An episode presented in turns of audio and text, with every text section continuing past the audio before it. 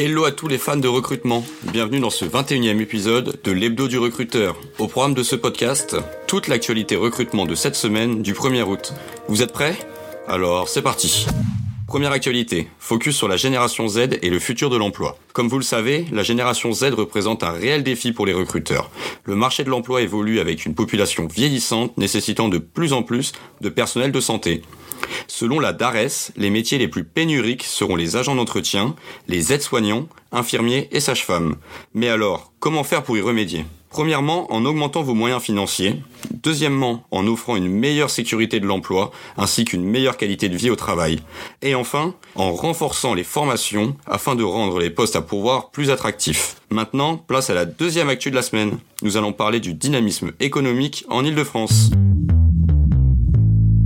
Selon l'enquête de Pôle Emploi, la région francilienne connaît une croissance remarquable en 2023 avec 524 000 projets de recrutement prévus cette année. Cela représente une augmentation de 25% sur 5 ans, signe du fort dynamisme de la région. Pas mal, non? Cette hausse s'explique en grande partie par les événements d'envergure qui se préparent dans la région, tels que la Coupe du Monde de rugby 2023 ainsi que les Jeux olympiques et paralympiques de 2024.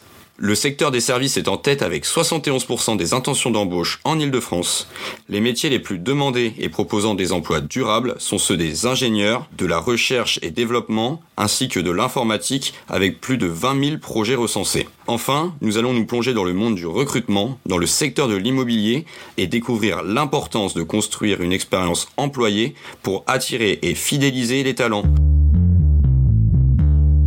Aujourd'hui, 91% des professionnels de l'immobilier font face à des difficultés de recrutement en raison de la pénurie de talents qualifiés. Pour se démarquer, une simple marque employeur ne suffit plus.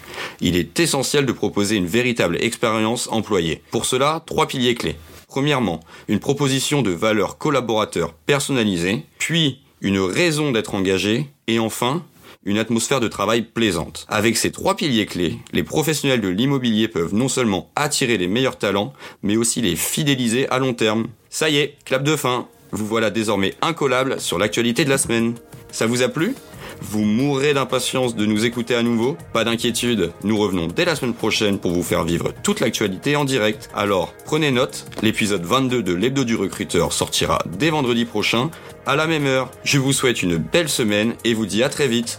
Ce podcast a été réalisé grâce à Tool for Staffing, logiciel de recrutement et de chasse automatisé, boosté par l'intelligence artificielle.